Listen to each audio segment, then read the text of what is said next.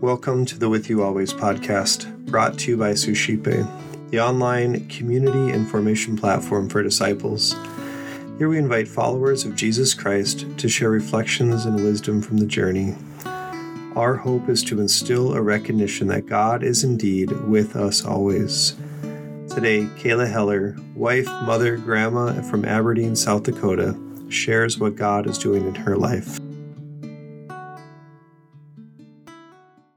Hello, friends, and happy fourth week of Advent.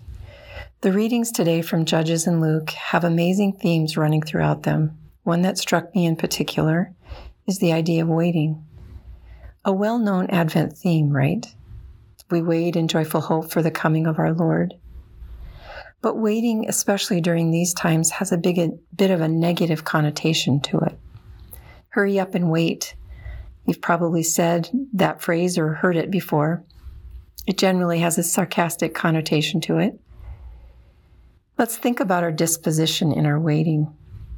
As we wait in line, really any line, in Aberdeen, as we wait in traffic for the many trains that go through our city, these usually bring on feelings of frustration, impatience, feelings of, I could be doing something better right now.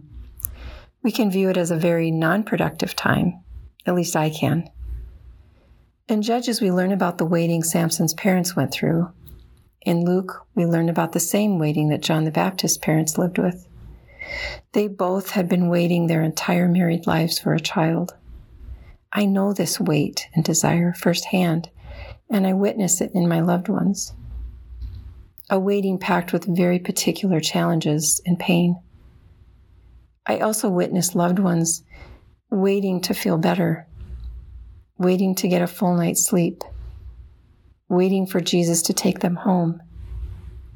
What if we could experience waiting without the frustration, waiting filled with opportunity?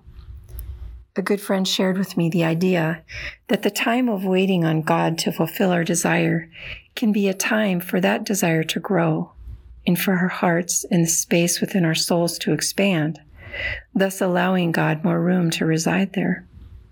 This helped me to see that even when I feel that God is delayed in his response to my desire or need, he really isn't.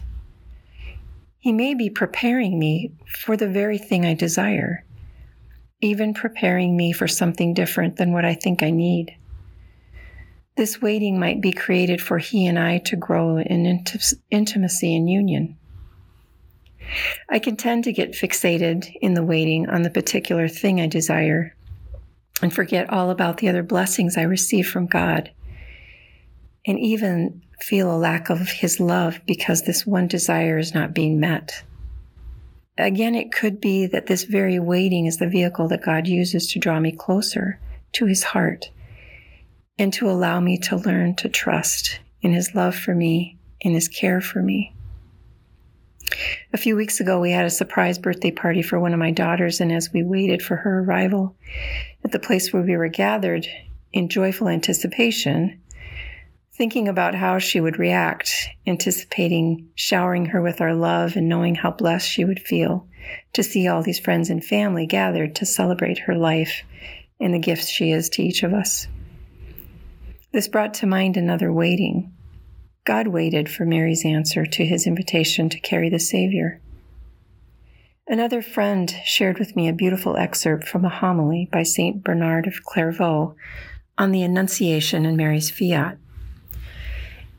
In this uh, homily, he shares that the entire world awaited Mary's reply to God's invitation. It says, The price of our salvation is offered to you we shall be set free at once if you consent. Your ancestors ask it of you as they dwell in the country of the shadow of death. This is what the whole world waits for, prostrate at your feet. It is right in doing so, for on your word depends comfort for the wretched, ransom for the captive, freedom for the condemned, indeed, salvation for the whole human race. I praise God for Mary's yes it literally changed the course of history. I know it changed the course of my life. Friends, could it be that the world also needs our own yes to God's invitation, to receive His Son into our hearts, to expand a place inside our souls. Maybe our future child needs our yes. Maybe it's our parents, our siblings, our neighbors. Maybe it's our boss or coworker that needs our yes that allows the incarnate word, Christ the Son of God, to find a place to dwell within us so that we too may be his instrument of love.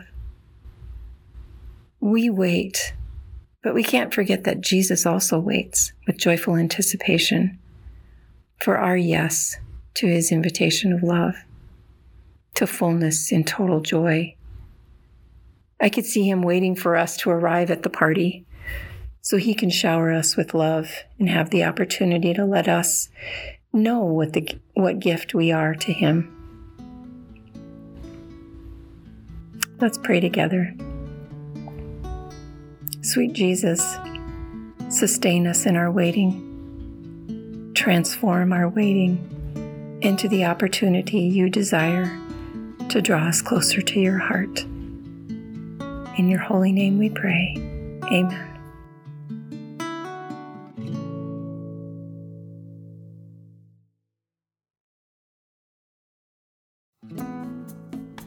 Hi, everyone. My name is Eric Gallagher, the founder of Suscipe, the online community and formation platform for disciples.